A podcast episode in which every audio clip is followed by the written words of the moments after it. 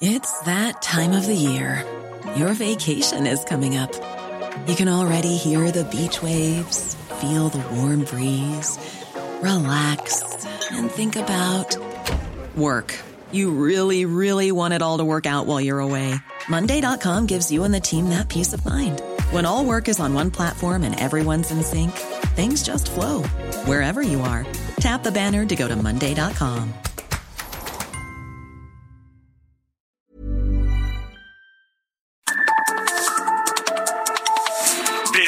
sur, las coordenadas de la información. Con Alejandro Cacho.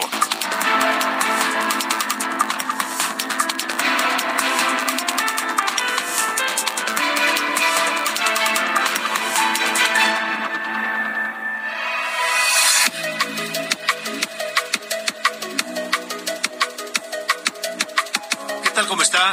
Bienvenidos a De Norte a Sur esta noche de jueves 19 de enero de 2023. Yo soy Alejandro Cacho y le agradezco que me permita acompañarle la próxima hora a través de Heraldo Radio en toda la República Mexicana y también a quienes nos siguen por Now Media Radio en los Estados Unidos. Enviamos un gran saludo, un fuerte saludo a toda la gente eh, de habla hispana, toda la comunidad mexicana que nos es- escucha por allá.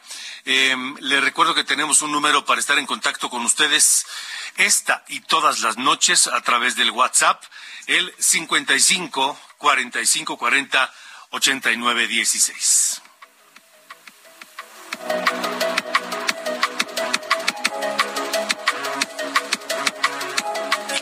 Aprovechar para que a través de esta línea telefónica o también a través de mis redes sociales, arroba cacho periodista, me encuentran en todas ellas, eh, participen con nosotros y, y- comenten esto, porque el presidente López Obrador aseguró hoy en la conferencia de prensa en Palacio Nacional que ya, que ya no hay desabasto de medicamentos en el sector salud que ya se tienen todos los medicamentos garantizados hasta el 2024.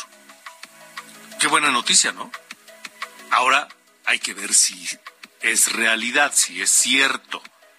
Porque varias veces el presidente y sus funcionarios de salud han asegurado que no hay desabasto, que ya se compraron los medicamentos necesarios, pero la realidad es que los medicamentos no están en las clínicas, no están en las farmacias, no están en los hospitales.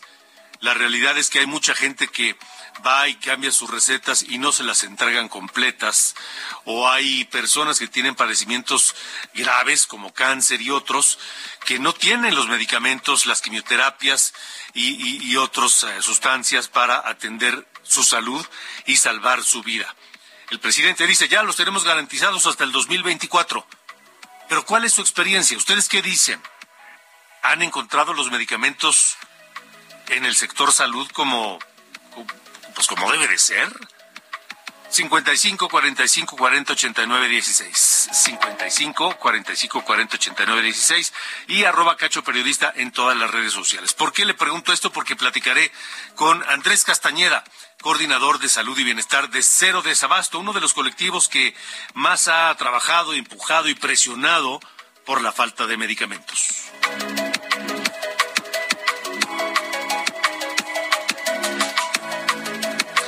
También aquí en eh, De Norte a Sur platicaré con Andrés Castañeda, coordinador de salud y bienestar. Ah, ya dije de Cero Desabasto. Platicaré con el secretario de Turismo. Se lleva a cabo en Madrid, España, como cada año, la Feria Internacional de Turismo, en donde siempre México es protagonista, siempre. ¿Por qué? Porque somos un país maravilloso, somos una, una- potencia turística. Tenemos mucho que ofrecer por nuestra cultura, por nuestros paisajes, por nuestras playas, por nuestros edificios y ciudades coloniales, por eh, el, turismo de aventura que se puede realizar en México, por las ciudades que, que tenemos en este país, por la enorme gastronomía con la que contamos y saben por qué también, por la amabilidad y el buen trato de los mexicanos, por la hospitalidad de los mexicanos. Entonces platicaré con el secretario de Salud, Miguel Torruco Márquez, que está desde Madrid y nos dirá, bueno, cómo le está yendo a México en esta Feria Internacional de Turismo.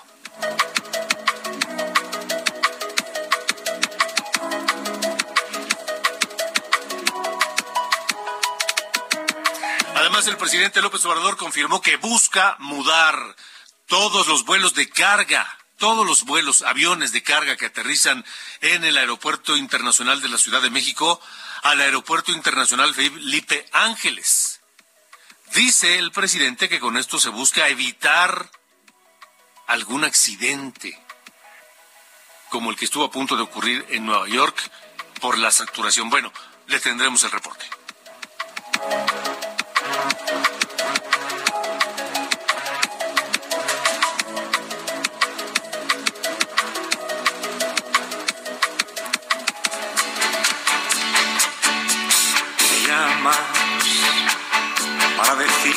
Te marchas, que ya no aguantas más, que ya estás harta de verle cada día, de compartir su cama, de domingos de fútbol, metida en casa. Dices que el amor igual que llega, pasa,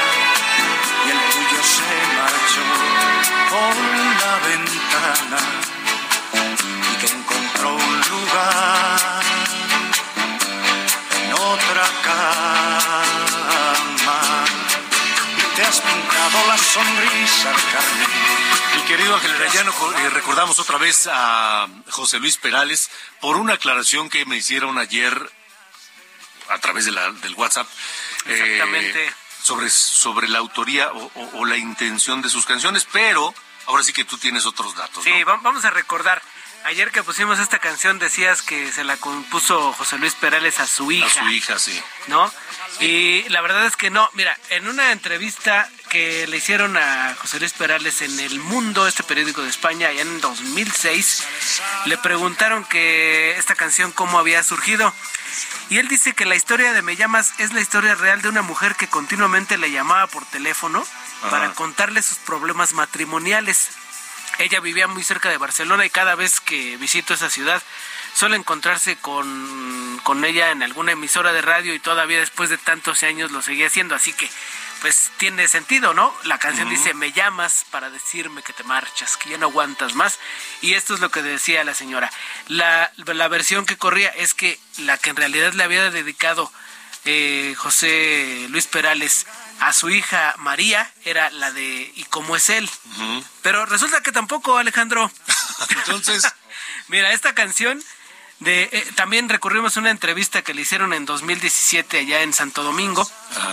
No fue dedicada ni a su hija ni a su exmujer, de hecho fue un encargo para otro cantante, fue para Julio Iglesias. Ah. Esta canción fue preparada para, para él, pero su compañía discográfica al escucharla le dijo, ¿sabes qué? Esta canción es muy buena, no se la puedes dar a Julio Iglesias, así que cántala tú. Y así es como no se la dio y se la quedó y fue uno de sus grandes éxitos. ¿Qué te parece? Sí, sí, sí, sin duda fue uno de los grandes éxitos. Pues, pues mira, Qué bueno que tú tienes otros datos. Gracias, Ángel. Y fíjate que ayer estaba haciendo esta pesquisa y me encontré una entrevista que le hizo Verónica Castro. Y hay varias canciones que sí les dedicó a sus hijos, pero eran canciones infantiles. Ok. Y la verdad es que qué, gran artista es eh, José Luis Perales. ¿eh? Ahí con Verónica Castro agarraba su guitarra, tocaba y todo el mundo entregado. Así que. Sí, sí, sí.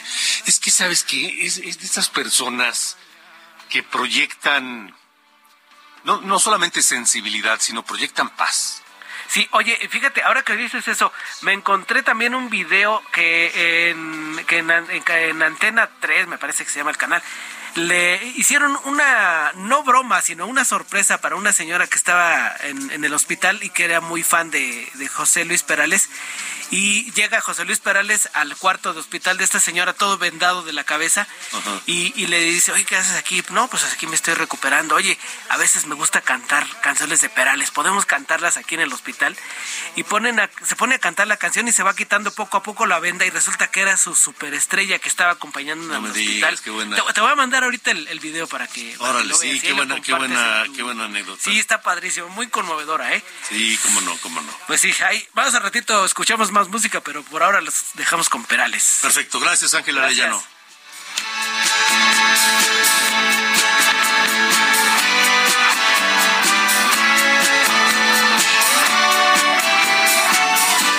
De norte a sur, las coordenadas de la información.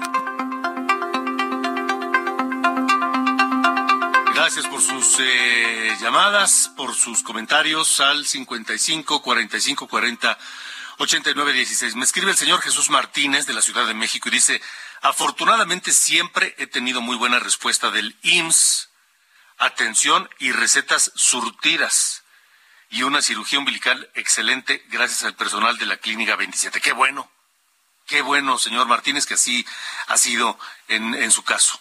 Qué bueno.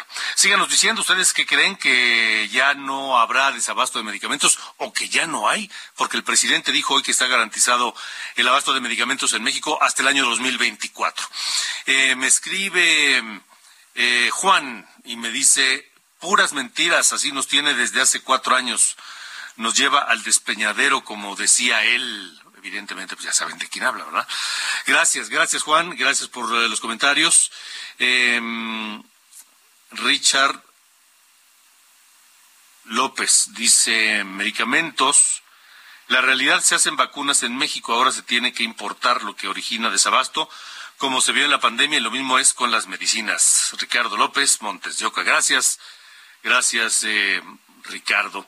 Em, y bueno, aquí tenemos más, más, pero antes vamos a, a, platicar con el secretario de Turismo. Está en Madrid, en la capital española, participando en la Feria Internacional de Turismo. Y aquí lo que me comentó.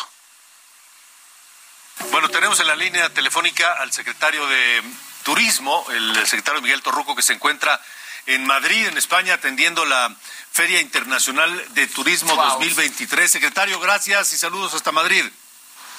Te da mucho gusto saludarte, Alejandro y Paulina. Es un placer estar con ustedes. ¿Cómo, ¿Cómo, está esta FITUR ya en, la, en, la, en el tercer año de la pandemia? Bueno, pues estamos aquí el, eh, con el stand, el pabellón de México es el más grande de América 1.111 metros cuadrados y nos acompañan 275 eh, tour operadores, agentes de viajes y eh, hoteleros y empresarios de muy buen nivel quienes están apoyándonos para promover más nuestro destino México. Que México siempre es uno de los países más eh, atractivos en estas ferias de turismo internacional. Así es, siempre México será un gran imán. Y aquí tenemos también una sección especial del tren Maya donde se ve eh, una pantalla circular con la maqueta y hay mucho interés también en cómo van los avances del tren Maya. ¿Qué expectativas hay para este año en materia turística luego de haber estado allí en Fitur, secretario?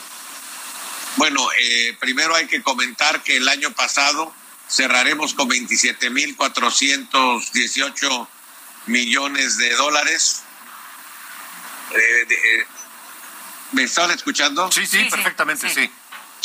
27.418 millones de dólares, que representa 11.6% más que el 2019. Por lo que compete a o concierne a divisas, ya estamos prácticamente superando los logros del 2019. Y secretario, además me imagino que la gente, como siempre, eh, acude a este pabellón de México con mucha alegría y a conocer y muy sorprendidos, por ejemplo, de todo lo que sucede en Oaxaca, eh, en todas estas partes de México, pero les llama mucho la atención Oaxaca muchas veces, ¿no? Claro, Oaxaca además eh, tiene un stand muy llamativo, pero también Michoacán, y pues es un país donde el folclore, la cultura, la tradición siempre marca la diferencia. ¿Cómo está México eh, trabajando y preparándose para enfrentar competencias importantes que aunque tienen atractivos distintos, pues sí de pronto se ponen de moda. Estoy pensando en Dubái, en Qatar, luego del Mundial. Este, ¿cómo, enfrentar esa competencia en materia turística cuando México es una potencia también, secretario? Romper las inercias, generar nuevos productos, lo que estamos haciendo. Eh, les voy a dar tres ejemplos el tren Maya que va a favorecer a Yucatán, Quintana Roo, Campeche, Tabasco y Chiapas, con 1.525 kilómetros de día y 117 atractivos turísticos de alto impacto que se van a observar a través de las 20 estaciones y 14 paraderos también para apoyar a la población local. Por otro lado, estamos ya casi a unos dos meses para que se inaugure el acuario más grande de América Latina en Mazatlán. Sí. Se están consolidando obras de gran importancia como la autopista de Compostela a la costa, remodelando, ampliando el aeropuerto de Nayarit, que ya representa el estado de los cinco más importantes en, en lo que es eh, inversión. Y para ello también se remodeló Mezcaltitán, que en el 2016 se había dado de baja como pueblo mágico y ahora luce como nunca remodelado. Y también ya se remodeló San Blas. De ahí va a salir uno de los tres transbordadores para Islas Marías, para la Isla Madre, que Puerto Valleto ya se encuentra totalmente remodelado y ya está recibiendo turistas tanto nacionales como internacionales. En fin, se está llevando a cabo en diferentes lugares del país eh, eventos de talla internacional como en el caso de la carrera del desierto de Altar, allá en Sonora, que tuvo mucho éxito. Pero Baja California Sur también tuvo mucho éxito la carrera de mar a mar, saliendo casi de un lugar cercano de La Paz, acampando todos los deportistas de más de 10 países y llegando a Todos Santos. Así estamos realizando una serie de eventos de talla internacional. Y todo ello adicional con los atractivos como el Museo de Manzanero, allá en Mérida, el Museo de la Hotelería en Orizaba y que próximamente estamos trabajando ya en el Museo de Mario Moreno Cantiblas en la Ciudad de México con la jefa de gobierno, entre otros asuntos. Nos queda clarísimo que hay muchas cosas que hacer en este país. Yo le quisiera preguntar, ¿cómo perciben a México en, España o todas las personas, los turistas que están ahorita en la FITUR, cómo lo perciben a México? ¿Cuáles son las opiniones de nuestro país allá? Pues que ahora que se abrieron ya las fronteras, eh, que les permiten ya eh, el desplazarse, pues se nota que ya se va a incrementar eh, las corrientes turísticas europeas que se habían frenado por eh, los problemas de la pandemia. Entonces, ¿esperamos un año mejor que el 2022 en este 23, secretario? Claro que sí. 2023 será mejor y sobre todo en captación de divisas y en gasto per cápita, que es donde se mide realmente la potencialidad turística de una nación. De acuerdo, pues éxito, secretario Miguel Torruco, allá en Fitur, en España, y estaremos eh, atentos a los resultados y luego los comentaremos ya de regreso a México, ¿no? Claro que sí, muchas gracias Alejandro y Paulina. Gracias. Hasta pronto. De norte a sur, con Alejandro Cacho. Bueno, pues ahí lo que dice el secretario de Turismo, eh, Miguel Torruco Márquez. Son las ocho con dieciocho, tiempo del centro de la República Mexicana. Eh, desde hace, desde mediados de semana, comenzó a hablarse de un decretazo, un decreto para que los, los eh, vuelos de carga ya dejen de operar en el Aeropuerto Internacional de la Ciudad de México y se muden al aeropuerto de Santa Lucía, en un esfuerzo más del presidente por, pues por darle vida a aquella terminal aérea que es una de sus obras insignia en su gobierno, pero que simplemente al día de hoy, casi un año después de su inauguración, no despega. Así de sencillo. Bueno, vamos contigo, eh, Iván Saldaña. ¿Qué dice el presidente? Buenas noches. ¿Qué tal, Alejandro? El presidente Andrés Manuel López Obrador confirmó este jueves que a través de un decreto y de acuerdos con empresarios, esperan que todos los vuelos de carga que actualmente arriban al Aeropuerto Internacional de la Ciudad de México se muden al Aeropuerto Internacional Felipe Ángeles, al AIFA. El mandatario reveló su intención después de ser cuestionado en la mañanera en Palacio Nacional sobre el decreto en revisión de la Comisión Nacional de Mejora Regulatoria CONAMER el cual cierra el Aeropuerto Internacional Benito Juárez al transporte de carga. Contestó que no será publicado hasta conciliar con los empresarios y para ello les ofreció condiciones administrativas y de seguridad. Sí hay eh, un trabajo de convencimiento, ya saben ustedes que aplicamos la máxima del presidente Juárez, nada por la fuerza todo por la razón y el derecho. Entonces eh, se está buscando que los aviones de carga puedan utilizar el aeropuerto Felipe Ángeles. El titular del Ejecutivo Federal justificó que es necesario revertir la saturación de vuelos en el aeropuerto Benito Juárez para evitar accidentes como horas antes sucedió en Nueva York con el choque de dos aviones. Pero como hay quienes nada más andan este, buscando cómo cuestionarnos, que no son muchos, ¿eh? En los medios, son poquitos. Pues yo les diría que, pues miren lo que sucedió en Nueva York. El decreto daría a partir de su publicación 90 días hábiles a los concesionarios para reubicar sus operaciones. El texto no menciona al AIFA, aeropuerto inaugurado el 21 de marzo del 2022. López Obrador resaltó que sí va a haber decreto pero primero buscan el acuerdo, el consenso con empresarios. Alejandro, mi reporte esta noche. Muy bien, gracias, gracias Iván, Iván Saldaña con este reporte. Eh, es otro esfuerzo, insisto, del presidente para que el AIFA tenga una justificación, una razón de ser. Bueno, sobre esto me escribe el señor José Ramón Peña, de Chalco, Estado de México. Dice, buenas noches. Con respecto al cambio de la carga aérea a la central camionera de Santa Lucía, lo estoy leyendo textual, es la enésima ocurrencia de este anciano, dice el señor José Ramón Peña. Eh, no están disponibles los medios necesarios para la logística, manejo y distribución de la carga. Las vías de comunicación insuficientes.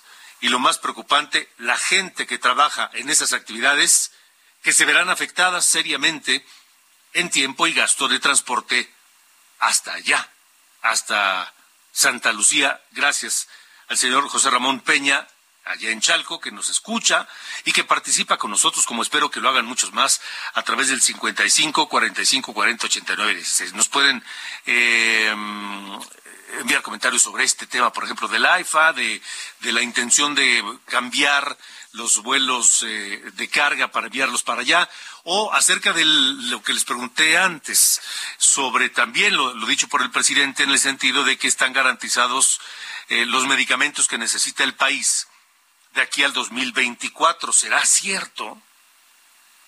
¿Ustedes qué creen? Aquí, por ejemplo, me escribe mm, el doctor Jerónimo. Dice, hola, buenas noches. No hay medicamentos en la clínica del ISTE de Valle de Aragón. Bueno, ni paracetamol hay. Le dan la receta y hay que comprarlos y uno los tiene que comprar, pues claro, los necesita uno, dice el doctor Jerónimo. Habla de la clínica del ISTE en Valle de Aragón. Gracias. Em, eh, soy Alan de la alcaldía Cuauhtémoc.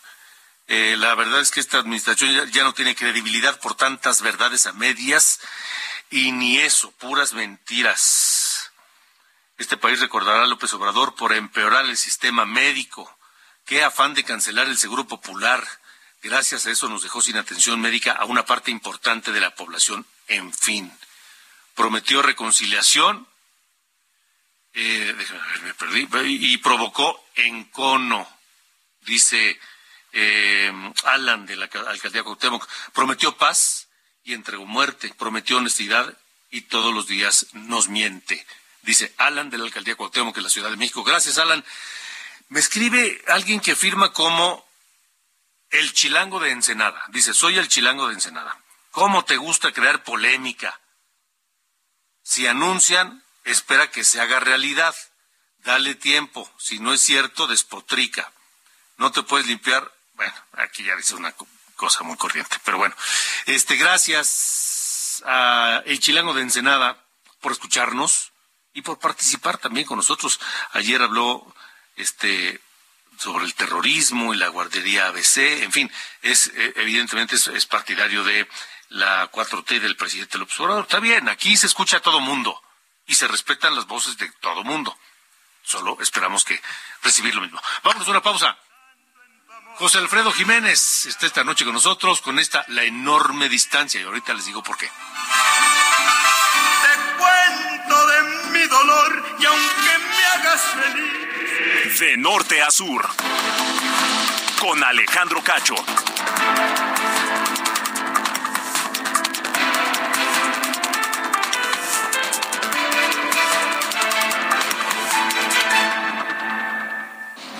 De norte a sur, las coordenadas de la información.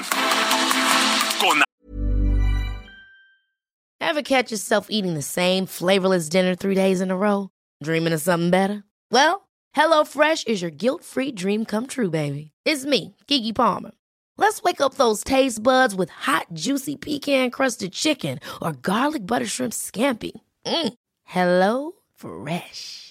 Stop dreaming of all the delicious possibilities and dig in at HelloFresh.com. Let's get this dinner party started.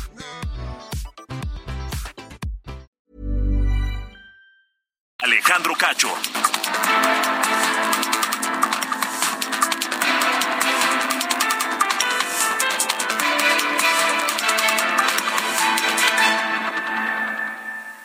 ¿Ya sabes qué harás con tu aguinaldo? Gastarlo todo no es una buena opción.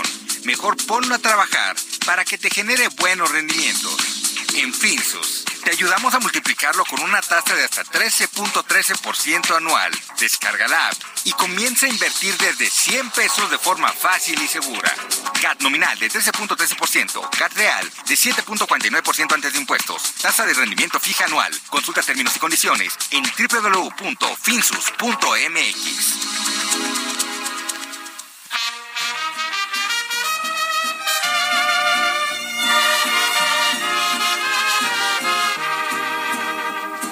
esta botella conmigo y en el último trago nos vamos. Quiero ver a qué sabe tu olvido sin poner en mis ojos tus manos. Esta noche no voy a rogarte. Esta noche. No sé por qué me dio sed y de repente pensé que ya era viernes. Les decía antes de la pausa que eh, hoy escuchamos a José Alfredo Jiménez, porque nació el 19 de enero de 1926 en Dolores Hidalgo. Falleció el 23 de noviembre de 1973, el gran José Alfredo Jiménez, con algunos de sus temas inolvidables como este, El último tagra. Mi amor.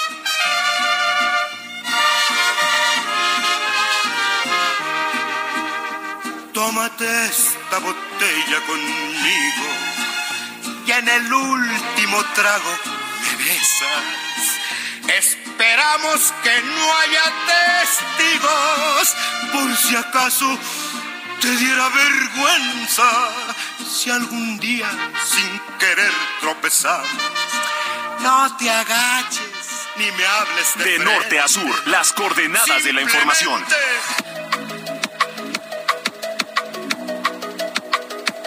Buenas noches, este es el resumen de noticias.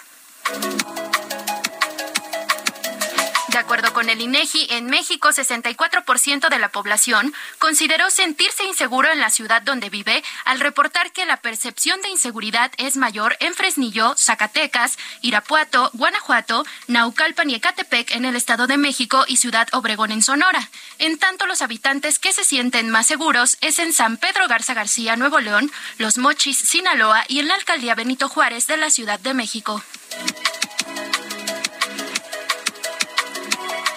Grupo Plural del Senado presentó una solicitud de juicio político contra la ministra Yasmín Esquivel, luego de que la UNAM confirmara que su tesis de licenciatura era una copia sustancial de la elaborada por el exalumno Edgar Ulises Báez, y que la funcionaria dijera que no iba a renunciar a su cargo en la Suprema Corte de Justicia. La senadora panista Xochil Gálvez informó que un juez federal admitió el amparo que promovió para ejercer su derecho de réplica en una mañanera del presidente Andrés Manuel López Obrador, luego de que éste la señaló de querer cancelar los programas de apoyo a adultos mayores. El Buró Federal de, Prisiones de Estados Unidos defendió el trato que otorga a los reos que tiene bajo su custodia, incluido el de la cárcel de máxima seguridad en el estado de Colorado, donde está recluido Joaquín El Chapo Guzmán. Esto luego de que su abogado acusara un trato inhumano y por lo que solicitó que se regrese al narcotraficante a México. Finalmente, hoy en Nueva York quedó integrado el jurado que participará en el juicio del exsecretario de Seguridad, Género García Luna, donde es acusado de recibir sobornos por parte del cártel de Sinaloa, además de tráfico de cocaína y de haber rendido declaraciones falsas. Los 12 miembros, siete mujeres y cinco hombres, deberán presentarse a partir de lunes para el inicio de los alegatos. Yo soy Diana Bautista y este fue el resumen de noticias.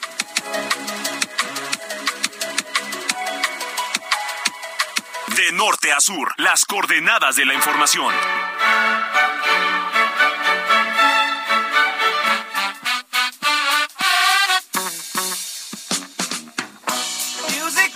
¿Qué pasa, mi querido Carlos Allende? Buena noche de jueves. Buenas noches, señor Cacho. Pues nada, aquí andamos ya en la antesala, ¿no? del fin de semana. Y ahora con Perales que nos ponen aquí, este, pues ya preparando Perales o José Alfredo. O José Alfredo, y luego José María Napoleón, luego en una de esas también. Pues ya que andan en esas, ¿no? Pues digo. ¿Y por qué no? Pues, pues, oye. Oye, ¿sabes qué? Este, ahora que andamos, vamos a em-, empezar con el morbo a full con el tema del caso de Genaro García Luna, de Genalú, como ya le andan diciendo los, los colegas que andan cubriendo la fuente allá. Este, me metí a ver, porque a mí me genera un poco de curiosidad, la neta, esto de ser jurado en un, este, en un juicio. Eh, porque está, o sea, está como interesante la idea de que va a ser un, un, grupo de tus pares, ¿no? Como le dicen allá en Estados Unidos, quienes van a decidir si llegas a ser declarado culpable o no culpable. Este, entonces me metí a averiguar justo en el proceso este de selección allá del, del jurado para el caso de Genaro García Luna y ya para, para hoy, ahorita ya están las 12 personas que van a decidir el destino del exsecretario ya seleccionadas, más otras 6 como de reserva en caso de que algo pase. Ojalá no, pero pues hay que estar preparados. Em, entonces, en esa parte ya lo tenemos. Empezaron con 400 personas, 400 ciudadanos de Estados Unidos que fueron elegidos por sorteo y de ahí poco a poco los fueron em, descartando. Tuvieron, todos esos 400 tuvieron que, que contestar un cuestionario de 71 preguntas de eh, con, variedad de temas, ¿no? Que si qué series de televisión ven, porque normalmente los abogados, tanto los eh, fiscales, los que están como en la parte acusadora, como en la parte de la defensa, suelen pues evitar no incluir en los jurados a personas que ven series como CSI no que tiene que ver con un tema este forense de, justo de crímenes o eh, que ven series como de abogados cosas por el estilo no los incluyen justo por el conocimiento que pueden llegar a tener sobre sobre temas legales Em, también, eh, ¿qué opinan del tema de la legalización de las drogas, del aborto, sobre el racismo? O sea, más o menos un perfil del, del carácter, ¿no? De las creencias de esa persona para saber si, em, si son aceptables para ambas partes o no.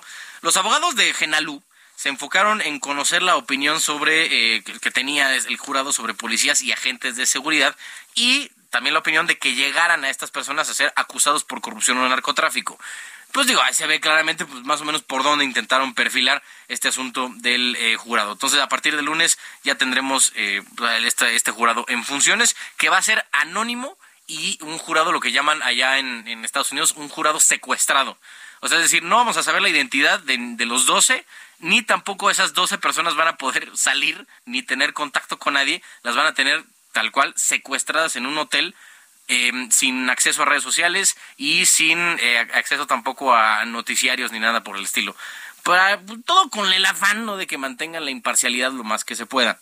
Y eh, sobre el otro tema, hay otro asunto que tiene que ver con los testigos, porque eh, la fiscalía advirtió que iba a ser un, un caso que iba a estar bastante pesado en esa, en esa parte, ¿no? De, las, de los testigos. Bueno, según la lista que le entregaron a la defensa, son 70 personas que ya están listas para soltar la sopa contra el exsecretario. Originalmente eran unas 20, pero en algún punto esto creció y ya son 70. Ahí la fiscalía va a ir administrando a ver quiénes sí y quiénes no. Y eh, aquí va a tener un problema y justo lo quería juntar con el tema del jurado porque eh, los jurados suelen no ver con buenos ojos a los testigos colaboradores que eh, están a lo mejor purgando una sentencia, porque para que colaboren, las fiscalías normalmente eh, les ofrecen algún beneficio y entonces ahí tienen el, el incentivo de decir lo que la fiscalía quiera para que puedan acceder a esos beneficios prometidos. Entonces, los, los jurados normalmente suelen tomar como con, con un centavo lo que eh, digan estos testigos colaboradores y por eso es que la Fiscalía debe de tener, espero, una cantidad importante de evidencia documental y física que no dependa de los dichos de una persona para intentar eh, enjuiciar y, y, una sentencia condenatoria en contra de Genaro García Luna. Pero eso lo veremos a partir del lunes. Pues estaremos atentos porque la telenovela ya comenzó y en lugar de terminar en viernes, terminó en jueves en esta semana pues, y ya veremos qué pasa. Hay que descansar, ¿no? El viernes no se trabaja, ni siquiera en las cortes de Estados Unidos. bueno, muy bien, señor, gracias. Un fuerte abrazo. Adiós. De norte a sur, las coordenadas de la información. Bueno, pues tenemos eh, más información esta noche aquí porque eh, estamos ya pues cada vez más cerca de las elecciones presidenciales de 2024 y para nadie es un secreto que Claudia Sheinbaum, la jefa de gobierno de la Ciudad de México, pues está encabezando las, las, las, preferencias entre los militantes de Morena. De hecho, esta semana Heraldo Media Group publicó a través de sus distintas plataformas, en, el, en la versión impresa, en la versión web, en la televisión, en la radio, una encuesta la encuesta de Poligrama, esta empresa prestigiada de estudios de opinión, que llevó a cabo para el Heraldo de México una medición sobre las preferencias que tienen eh, pues algunos algunos eh, militantes de Morena acerca de los hombres y la mujer que aspiran por ellos. Bueno, Claudia Sheinbaum platicó en exclusiva para Heraldo Media Group y aseguró que ve un panorama favorable para Morena y que apoya el método de las encuestas internas del partido en una conversación que sostuvo con Javier Solorzano.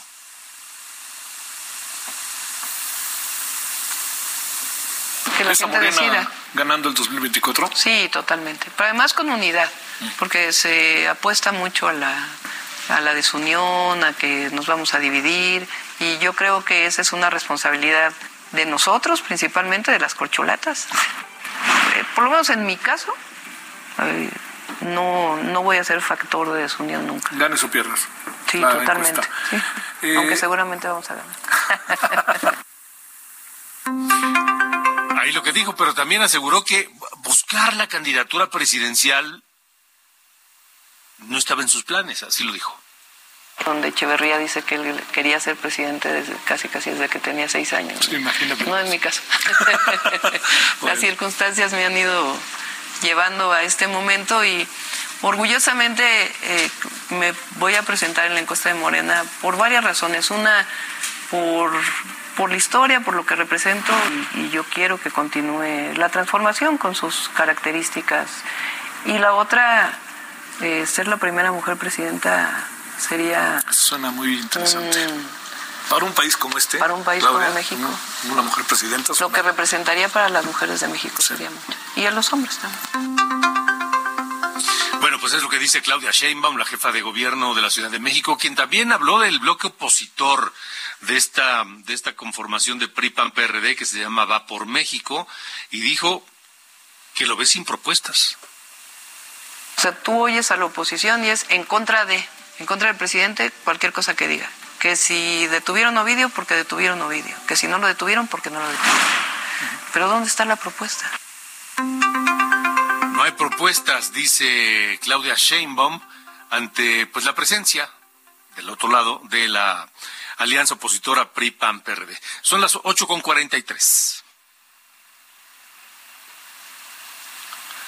8 con 43, tiempo del centro de la República Mexicana. Vamos a lo que dijo el presidente hoy en la conferencia de prensa de Palacio Nacional, porque dice que ya no hay desabasto de medicamentos y que está garantizada el abasto de medicamentos hasta el año 2024. El colectivo Cero Desabasto es uno de los que más atentos ha estado a este problema, esta crisis sanitaria en México, eh, y que más eh, propuestas ha hecho para y presiones para exigir que cada persona que acuda a una farmacia del sector salud reciba los medicamentos que le prescribieron. Andrés Castañeda es coordinador de salud y bienestar de Cero Desabasto y está esta noche con nosotros, porque además, Andrés, publicaste una, una serie de tweets en donde tú tienes otros datos sobre el desabasto de medicamentos. Buenas noches. Hola Alejandro, buenas noches, buenas noches al auditorio. Eh, pues sí, efectivamente, ¿no? Nos, cayó muy de sorpresa este, este aviso, que, que hay que decirlo, no es la primera vez que se minimiza el, problema y un poco eso es lo que lo que nos preocupa, ¿no? Porque el decir que está resuelto sin que esté resuelto, pues un poco implica que ya no hay nada que resolver, entonces que no hay que tomar acciones para pues para garantizar al final eh, el derecho a la salud a través del acceso efectivo a los medicamentos y eh, si bien eh, desde el colectivo Cero Desabasto y las 100 organizaciones que lo integramos hemos venido dando seguimiento puntual eh, durante más de tres años a este a este tema y reconocemos que el 2022 hubo una mejoría significativa con respecto al 2021 que que fue el año en donde digamos que tocamos fondo en términos de desabasto aún estamos lejos de estar en los niveles ideales y sobre todo estamos lejos de estar en, en los niveles que estábamos en 2018, ¿no? que, que tampoco es, es mucho pedir, pues. Ahora, eh, ¿ustedes ven realmente un esfuerzo por eh, abatir este desabasto? A, ver, sí, ciertamente se han, se han, realizado estrategias, pero bueno, también hay que reconocer que el origen del desabasto se da por una serie de malas decisiones de parte de la autoridad federal en donde se subestima el, el mecanismo o los procesos para la adquisición de los medicamentos, ¿no? Se pensó y en algún momento inclusive se mencionó que eran como papitas o refrescos, ¿no? Eh, y, y, un poco eh, no no no se entendió se decidió cambiar el modelo que teníamos se desmanteló sin entender las implicaciones y la complejidad que significaba esto y esto derivó en una serie de procesos que llamamos como un, eh, cuarto modelo de compra esta vez diferente nos ha, habido cuatro modelos diferentes para el, tema del acceso a los medicamentos no solamente para la compra sino también para la planeación la distribución y el almacenamiento que eh, pues ha derivado en fallas, que estas fallas se traducen en eh, falta de acceso a los medicamentos para las personas en sus centros de salud. Y un poco para que el auditorio se dé una idea, eh, el número de recetas no surtidas efectivamente, es decir, recetas negadas o surtidas parcialmente por el IMSS, en 2017 y 2018 no pasaba de las dos millones de recetas al año. En 2019 estuvimos cerca a las cuatro millones y medio pero el para el 2021 fueron más de 22 millones de recetas no surtidas efectivamente, eh, lo cual representó este, esta, esta caída o este tocado de fondo que, que comentaba. Pero para 2021, a datos, tenemos datos hasta octubre, eh, vemos cómo van 11, un poco más de 11 millones de recetas no surtidas efectivamente, lo cual supone la mitad de las del año pasado, pero eh, son muchas más que las que teníamos en 2017-2018. Estamos hablando de millones de recetas no surtidas efectivamente en, en, en, una de las instituciones de, de este país, ¿no? Pero lo vemos también reflejado en otros indicadores del mismo gobierno, como eh, el sistema Indicas de la Secretaría de Salud, en donde tenemos para el segundo cuatrimestre del 2022 niveles de surtimiento en unidades de primer nivel, tanto urbanas como rurales, entre un 77 y 73%, pero además si nos vamos a nivel estados, hay estados que reportan niveles de surtimiento de 47%, ¿no? Entonces, eh, digamos, esto no estamos muy lejos de tener resuelto el problema, y si lo vemos desde la perspectiva eh, del anuncio de que ya se compraron las medicinas, porque recordemos que el acceso efectivo a las medicinas no es nada más que se compren, sino es que se compró que se planeó y que las medicinas lleguen al punto donde el paciente las necesita en el momento en que las necesita, ¿no?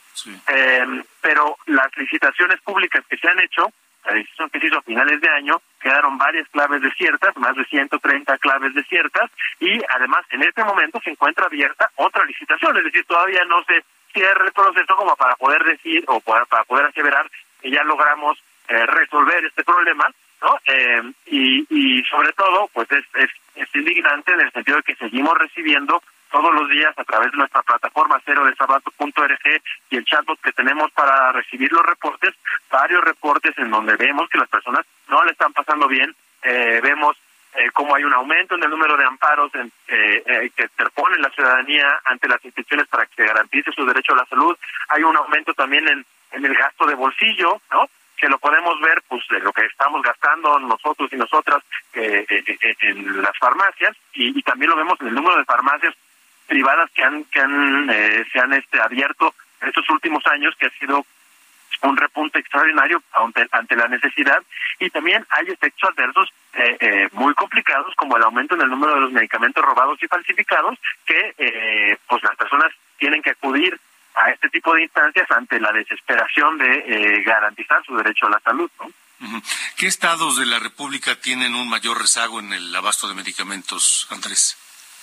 Mira, en la, en la plataforma Cero de Sabasto tenemos más reportes sobre todo de las eh, ciudades más grandes, ¿no? Estamos hablando de la Ciudad de México, eh, estamos hablando de eh, Jalisco, de Nuevo León, eh, Chihuahua, eh, años pasados también tuvo un importante repunte en términos de desabasto, pero por ejemplo si si comparamos Oaxaca y San Luis con la media nacional entre eh, con respecto a los indicadores estos que te decía la Secretaría de Salud indica, están por debajo de la media nacional entonces hay una gran heterogeneidad y, y va cambiando, Alejandro. No, no necesariamente es que haya desabasto de todos los medicamentos, pero por ejemplo ahora específicamente en Puebla y Tlaxcala hemos recibido eh, muchos reportes de desabasto de medicamentos para los pacientes con enfermedad renal o pacientes post-trasplantados en donde no están teniendo acceso a sus medicamentos y otros eh, grupos, por ejemplo los pacientes que, que, que están en, en condiciones terminales que requieren de cuidados paliativos o que viven con enfermedades crónicas, pues ya tenemos más de un año con eh, un desabasto completo en el país, tanto en el privado como en el público,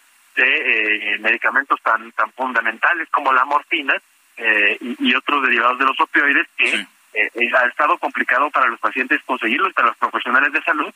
Eh, y bueno, no un poco eh, va, va en este sentido. O, otro grupo de, de medicamentos que un poco llamó la atención durante todo el 2022 fueron los relacionados con la salud mental. ¿no? Tuvimos muchísimos reportes relacionados con la salud mental, eh, con el cáncer, no nada más de niños, sino también de, de, de adultos, eh, enfermedades reumatológicas, neurológicas.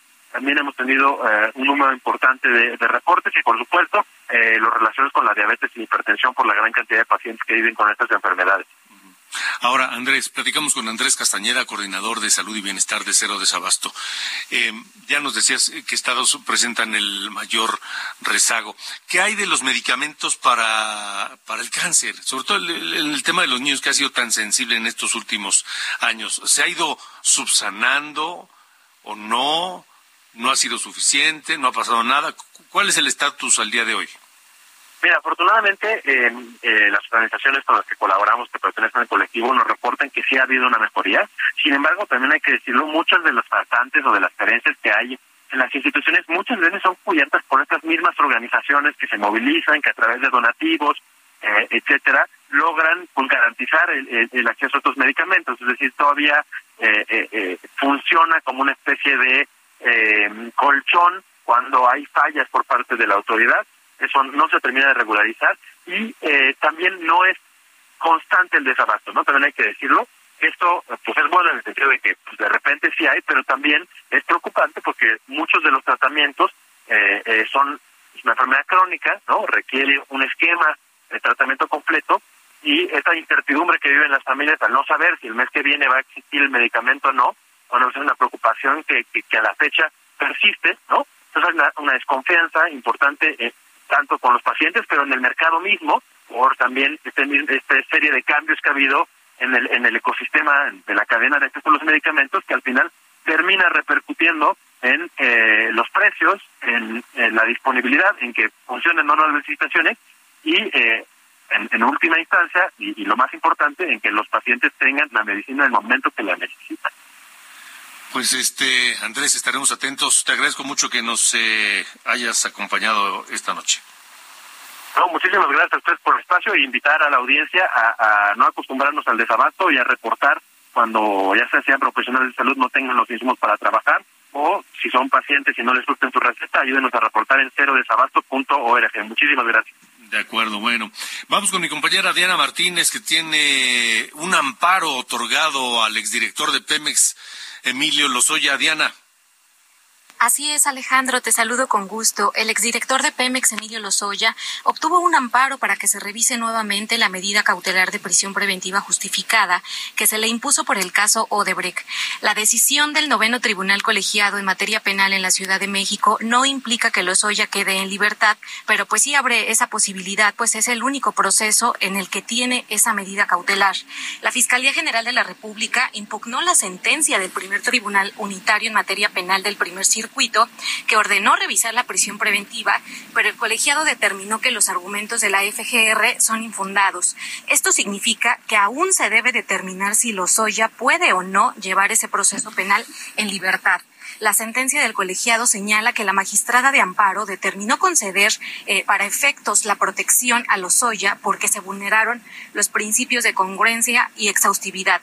Lozoya está preso en el reclusorio norte por los delitos de asociación delictuosa, lavado de dinero y cohecho en el caso Odebrecht. Hasta aquí mi reporte.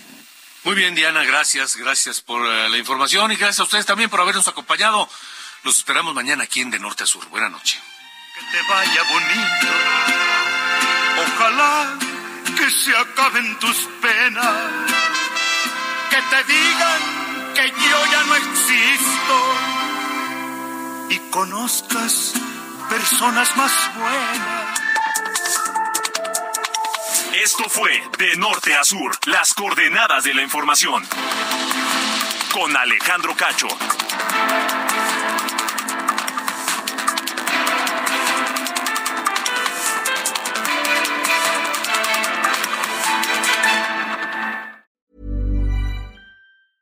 Ever catch yourself eating the same flavorless dinner three days in a row? Dreaming of something better? Well, HelloFresh is your guilt-free dream come true, baby. It's me, Kiki Palmer. Let's wake up those taste buds with hot, juicy pecan-crusted chicken or garlic butter shrimp scampi. Mm.